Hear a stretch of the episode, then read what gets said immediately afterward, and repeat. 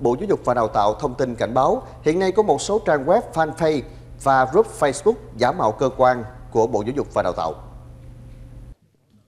Các trang web, fanpage và group Facebook này ảnh hưởng tiêu cực đến uy tín hình ảnh của ngành giáo dục. Để học sinh, sinh viên và người dân quan tâm đến giáo dục nhận biết rõ về hiện tượng này và phòng tránh, Bộ Giáo dục và Đào tạo đã thống kê công khai danh sách trang web, fanpage và group Facebook giả mạo